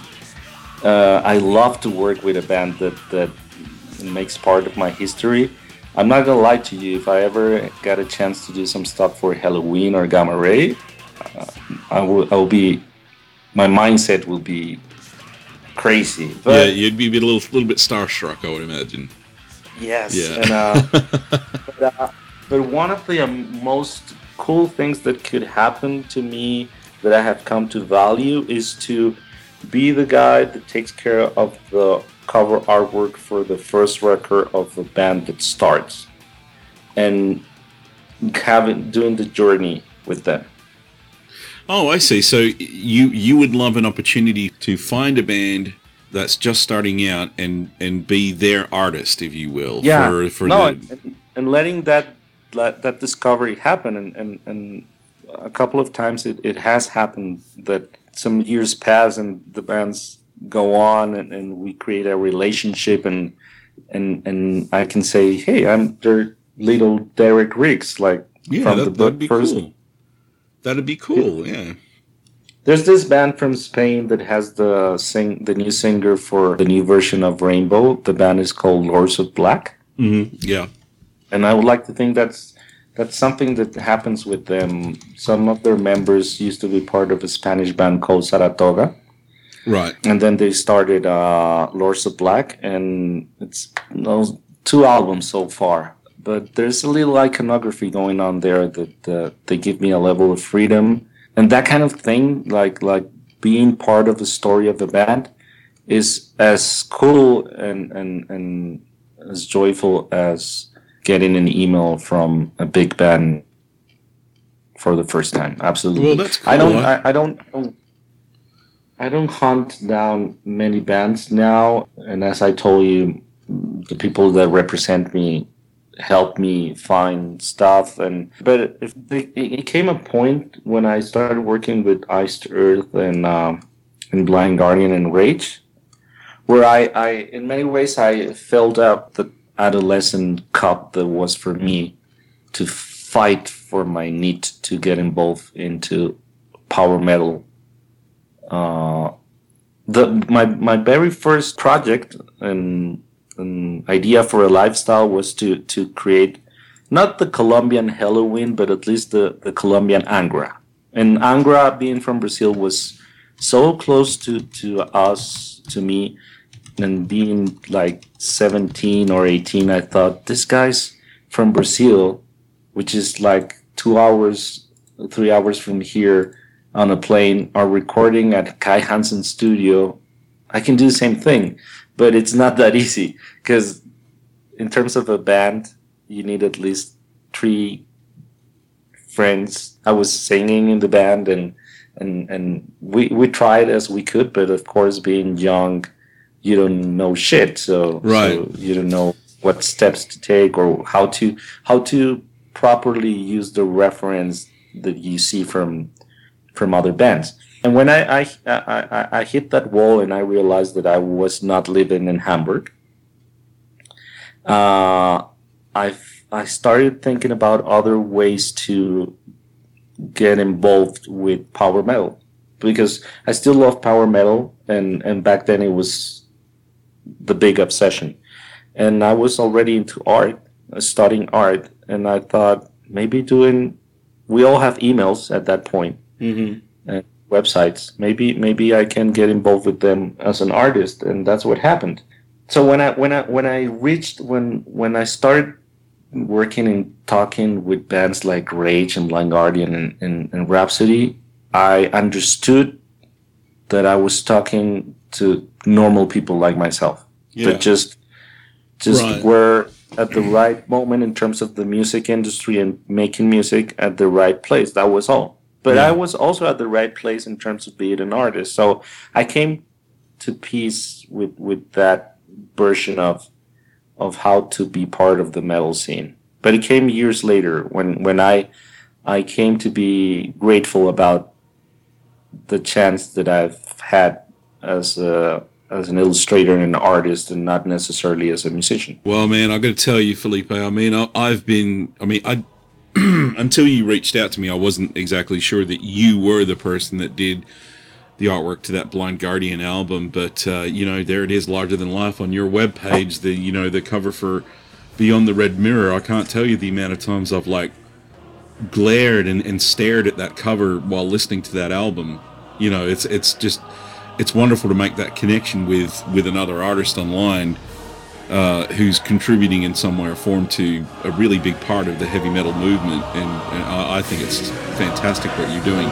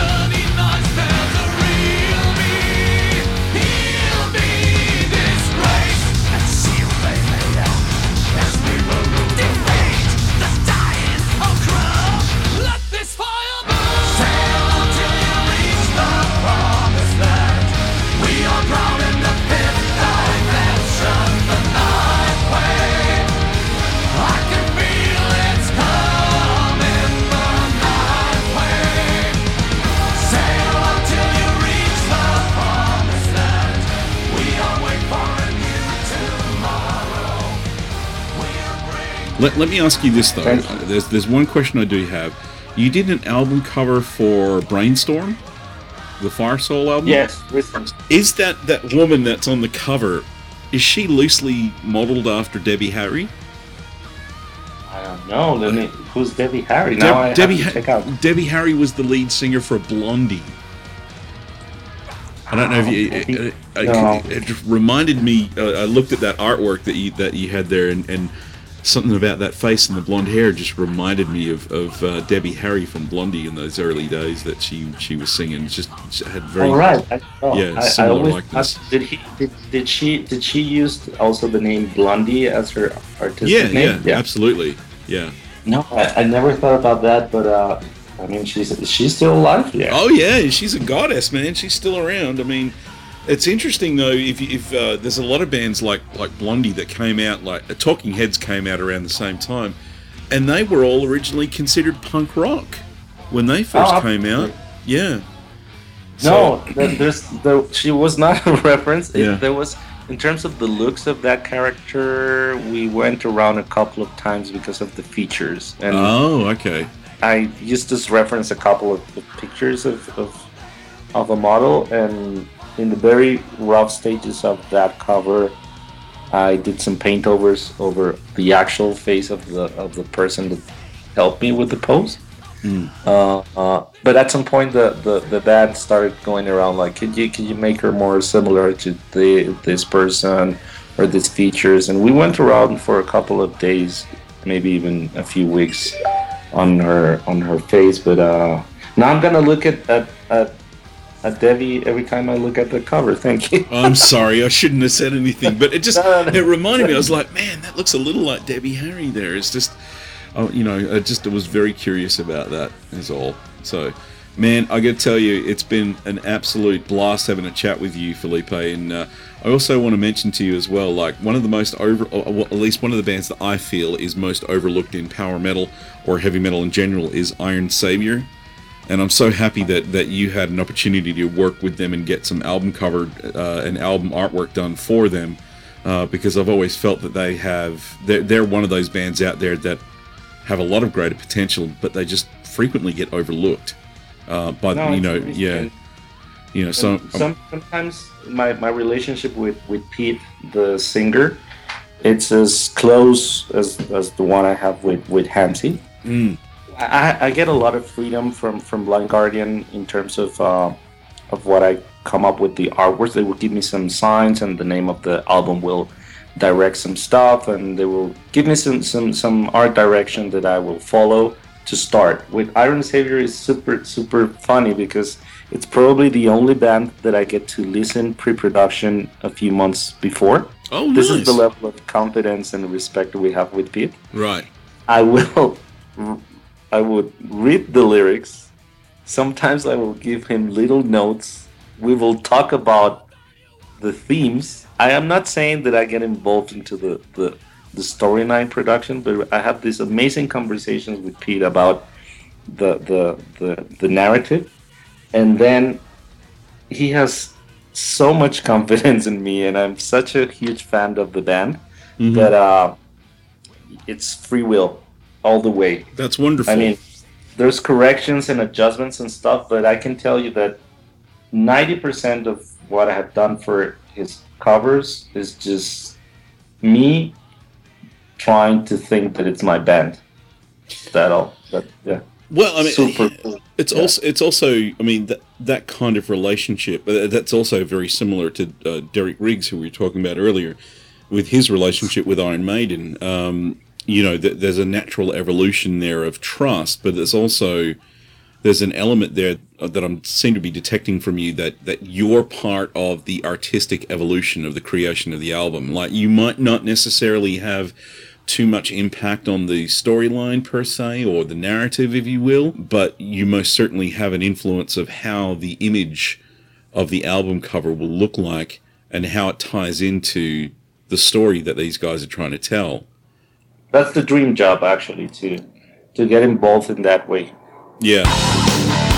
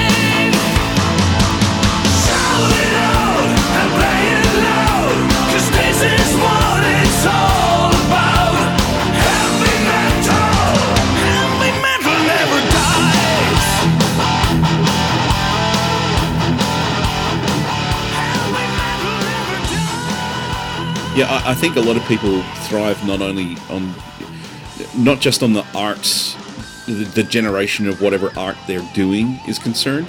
Uh, I think there's a there's a there's a desire for collaboration. Absolutely. Yeah. And hey, I, I gotta tell you, when I found out that, that, uh, that you're doing the podcast and, and you're recollecting this timeline and your the actual name of your podcast is it's so clever because at least from my point of view, I know there's there's books out there about heavy metal and there's some some stuff being done in terms of, of recognizing the cultural movement movement but uh but it, it it's it's been super fun listening to your podcast and and, and knowing that uh the people like you're taking care of laying down this this kind of history book about Yeah. about the movement Well, thank you. I appreciate that. I, I think that what's most important about what I think, uh, uh, what I'm at least trying to to accomplish with heavy metal historian is something that not a lot of podcasters do. In so far as most podcasts are real time elements, they're they're they're very much fresh as soon as they've come out. But once they've been online for a couple of weeks, they're already outdated a bit. And so, what my goal is with each episode is to have some kind of standalone time capsule so that, you know, somebody discovering heavy metal historian tomorrow can still go back to episode three and listen to it and enjoy it and get something out of it. You know, and that gives me a chance to like you know have a few weeks off and and come up with another episode that's also like a standalone little time capsule that people can grab it and and learn about and and experience and then you know there's other episodes that they can move on with. So in other words like every episode never goes stale. The research that you that you do the the first one I, I listened to of course was the one related to power metal. Yeah. And uh and when when you started and from the very beginning you you recalled and you mentioned running wild? Yes. That yes this is this, this dude he knows his shit. Yes. Okay. I'm gonna listen to this thing for, for, well i mean that, that stuff people stuff like that wild. uh, stuff like that is really important to me. Like when I did the progressive metal series, like it was really and like not a lot of people talk about this when they explore progressive metal in a documentary format. I went back to like the days of Plato and looked at philosophy and how much of an impact that had on oh, that's- progressive rock and progressive metal. You know, and, and that that's kind of the goal. Like the first, if I pick a genre to look at, like the most recent one I did was groove metal. If you look at the origins of groove metal, it looks at all the styles of music that contributed to groove metal before groove metal came out.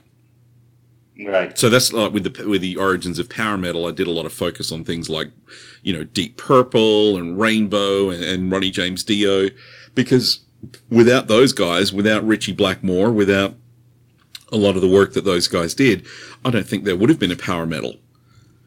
no You know, especially No, no. Dio. You know, No, absolutely not. Yeah. No, that was that was super cool. Like the, the way you were you were I was I was listening to it at the beginning and I was like, okay, here we go. The basics. He's gonna mention Helloween uh, but no, you went like back, back, back and then you recalled Running Wild. If you looked at Noise Records catalog, yeah, yeah. the first Running Wild record was probably numbered three or four on their catalog. Yeah, And of, yeah, w- w- was it power metal? It was metal, but but it was the starting point of power metal. I think I think so. I mean, a lot of the stuff that Running Wild does. I mean, you know, now it's a separate genre of its own called pirate metal, which is kind of silly, Yeah. but it's there. But they were the first guys to do that, like 20, 30 years before the pirate metal guys started doing their stuff. But they were also, I mean, the other, you can also say the same thing about Grave Digger as well. There's certain elements of what Grave Digger does that isn't necessarily power metal per se, but it's unique to their sound. Yeah. Um, and, and so that's what really appealed to me about Running Wild. I needed to make sure that, you know, that their influence in power metal is undisputed.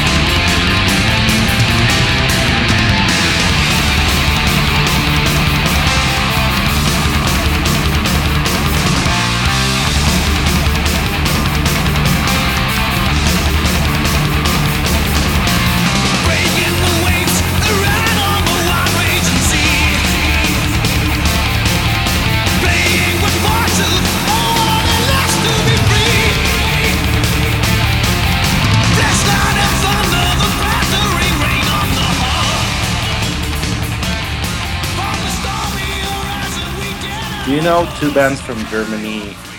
One named Mania and the other one named Crumbing Rose. I've heard Mania. I've heard of Mania. Yeah. They published a record in between Walls of Jericho and uh, Keeper One. Yeah. I'll send you a link. It's it's power it's German power metal, and they disappeared. They made one record, and that was it. And then Oh, Crumbing. Rose, Crumbing Rose made, put out a record in between Keeper One and Keeper Two, and full power metal. Funny stuff. Yeah. Well, hard the, to the other thing like, about super a, hard a to lot of that but- earlier power metal stuff, like uh, the st- especially with the stuff that was kind of established with Helloween and, and Gamma Ray, if you listen to a lot of their earlier stuff, it wasn't really power metal, really. I mean, it was kind of speed metal. It was like let's try and play a little faster, a little bit more progressive. And it was only much later on that it just kind of congealed into this style and feel. Yeah, the melodies. The melodies. Yeah, yeah, yeah. It's and, and Awesome. the whole. I, I, I'm a big fan of power metal. and I, I, you know, I think in America it doesn't get the respect it deserves. I think there's an over reliance on trying to be too dark and serious with heavy metal in, in America, whereas with power metal, it's like these guys are just like, I don't care. I'm talking about sword and sorcery and fucking dragons, and that's what we're doing. That's what. That's it. That's what we're doing. This is. It's fun, man. Let's let's enjoy this. Yeah. So yeah, I even went back to some of the old like German sing-along songs and pop and stuff. Those power metal episodes as well, which you know I've included a clip of one of the German sing-along songs, and I got a little a little bit of flack for that. But it's like, well, what do you expect? You know, it all comes from somewhere. We need to kind of acknowledge that it does. So Yeah, Yeah. yeah, One thing, one thing connects with the other one. I mean, when I saw Helloween doing their cover song record and covering some ABBA, oh yeah, I thought it super logical. Oh, of course, yeah, yeah. There's some things that just make sense in, in the in you know when it comes to doing covers for in, in heavy metal. So I, just, I was just having to listen to the new OTEP album the other day, um, and she does a version of Lorde's Royals on that album, which you just like looking at the album track listing like that doesn't make very much sense at all. But hearing her do it, it it makes a hell of a lot of sense. It just works out really well. Yeah, so Yeah. so it's like I, I, I would if I ever have someone from Hammerfall in front of me, I will ask them why they've never covered Hammer to Fall from Queen. They've never done it. Wow, what a great idea. That would I be perfect why- for them too. Yeah. Or maybe they've thought about it and they've done it and they've just never released it or something. Those crazy stories. Yeah, I'll send you a link of, of me singing on on the band that I had here, Oh, cool. and then you tell the. I mean, the the the little heavy metal Colombian story is a dark one. That's just another thing. But yeah, I'll send you some stuff, and you can you can tell me what you think. Yeah, cool, dude. Well, Felipe, it's been a blast talking to you, man. But I really got to jump offline here. Yeah, man. Yeah, this this gives me a really good starting point. Um, you know, because you know I, I had a rough idea as as to where I was going to go for the Yeah. album cover, but you know, it just having some feedback from you is is really really helpful. No, I'm So, glad. I yeah. mean, I as I told you, I it's part a big part of my life, and uh, and uh, super cool to to see that you had you had it like on your list, and I think it's important to to acknowledge that metal has an image side, a visual side. All right, man. Take it easy. Have a- Awesome. Have a, good night. Okay, same to you. All right. Bye bye. Take care.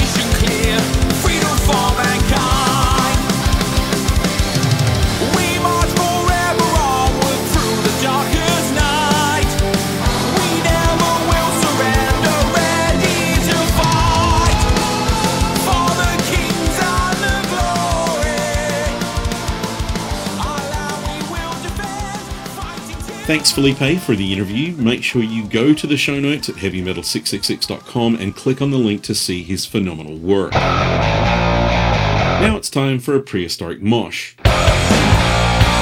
In 1972, an album was released by pop giant The Big O, otherwise known as Roy Orbison. While his music was influential to some rock artists, the album called Memphis drew attention for another reason the album cover art.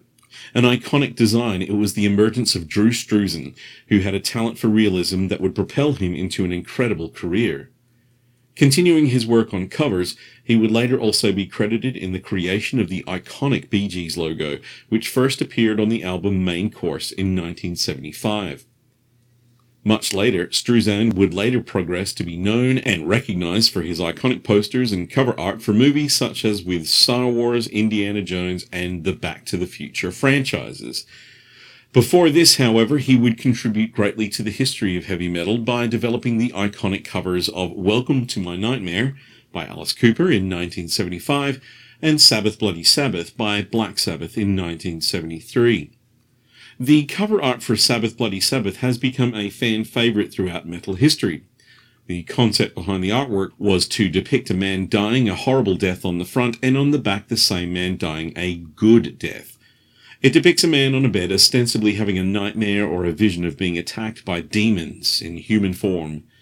At the head of the bed is a large skull with elongated outstretched arms and 666 written below it. The combination of Sabbath's metallic sound and Struzan's harmonizing artwork made the record a smash success, propelling the band further into becoming the legends highly respected by metalheads to this day. From the classic release in 1973, here is Sabbra Cadabra by Black Sabbath. Let's take a listen.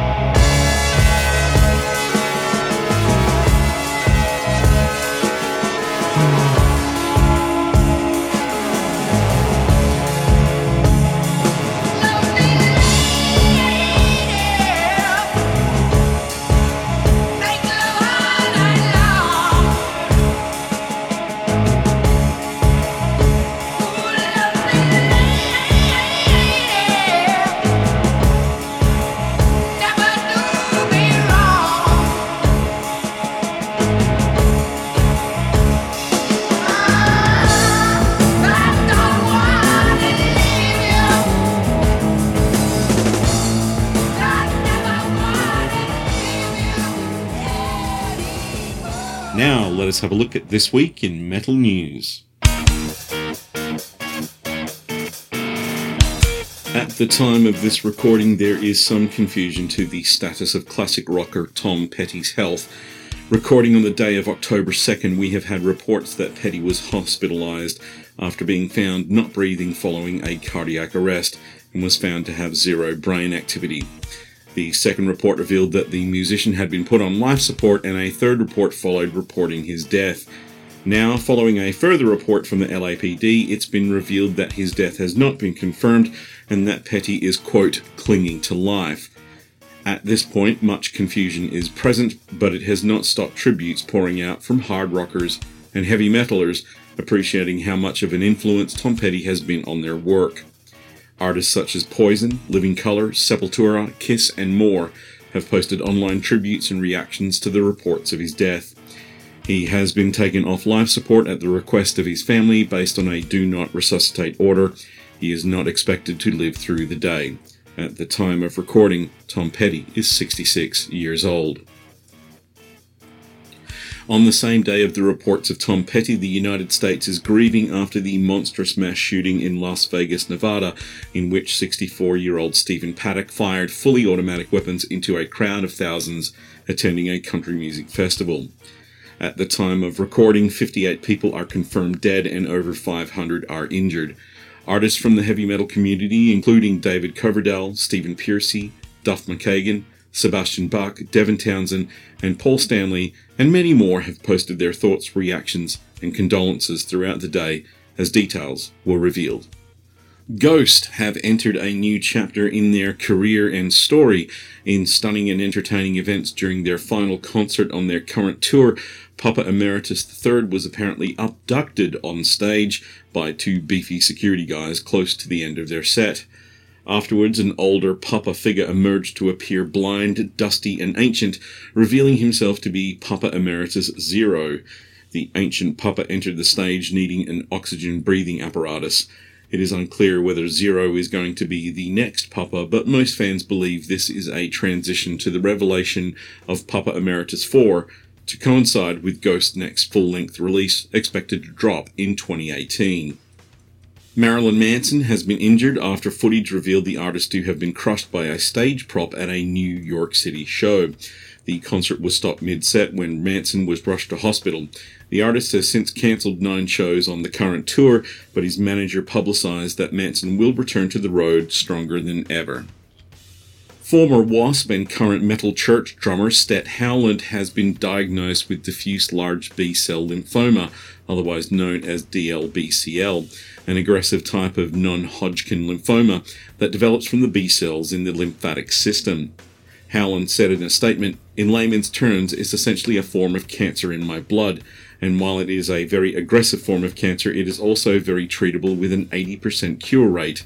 In my case, I'm one of the lucky ones whom my doctors are confident of knocking this shit completely out of me. Stet Howland was announced to be the drummer for Metal Church in July of this year. MetalSucks.net have conducted an interview with criminal defense attorney Jeffrey Einhorn to examine some of the specifics of the current decapitated case in which the band have been accused of gang rape. Einhorn explained that the current charges the band members are facing is with regards to first degree kidnapping, which is one of the highest degrees of felonies in Washington state.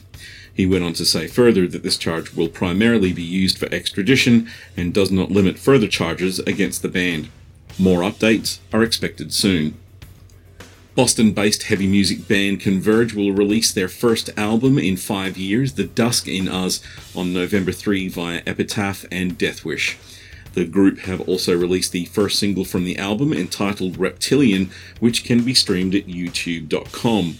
As the ninth full length from Converge, vocalist Jacob Bannon, guitarist Kurt Ballou, bassist Nate Newton, and drummer Ben Koller, The Dusk in Us follows 2012's acclaimed All We Love, We Leave Behind. Deathcore outfit Whitechapel are currently working on their seventh full length release. With drummer Ben Harclerode out of the band, it's not clear who will take his place on the upcoming recording, or even who will be stepping in on their upcoming tours. Despite this, guitarist Alex Wade posted on Instagram the new guitars he says he will be using in developing and writing the next album. Vinnie Vincent, former guitarist for Kiss and for the Vinnie Vincent Invasion, has made his first official public appearance in nearly 20 years after it was announced he would be appearing at an upcoming Kiss Expo. The appearance comes in a promo video for the Atlanta Kiss Expo 2018, where Vinnie shows up at the end, though concealing his face while talking. The promo is intended as a tease, as Vinnie fans are very excited about the return of their favorite guitar player.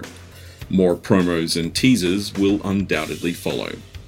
And finally, just for a bit of fun and for a bit of a laugh, MetalSucks.net recently stumbled across a video with Dave Grohl in which he reveals that he can do a dynamite Christopher Walken impression. Take a listen.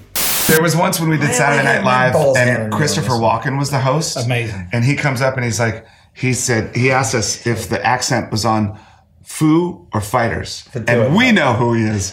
Like, of course, we know how he speaks, and we said uh, the accent is on Fighters, actually.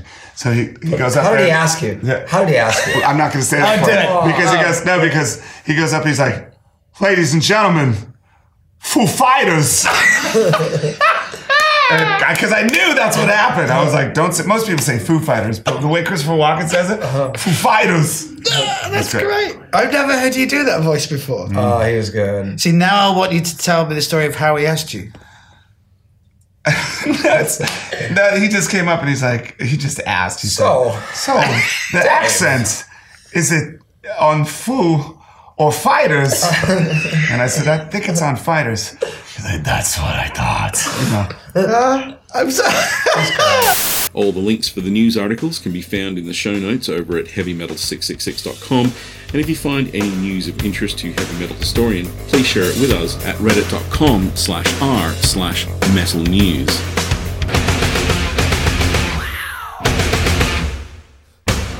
On the next Heavy Metal Historian, we close our journey through album art with another kind of episode in which we count down the top 20 iconic metal album covers of all time.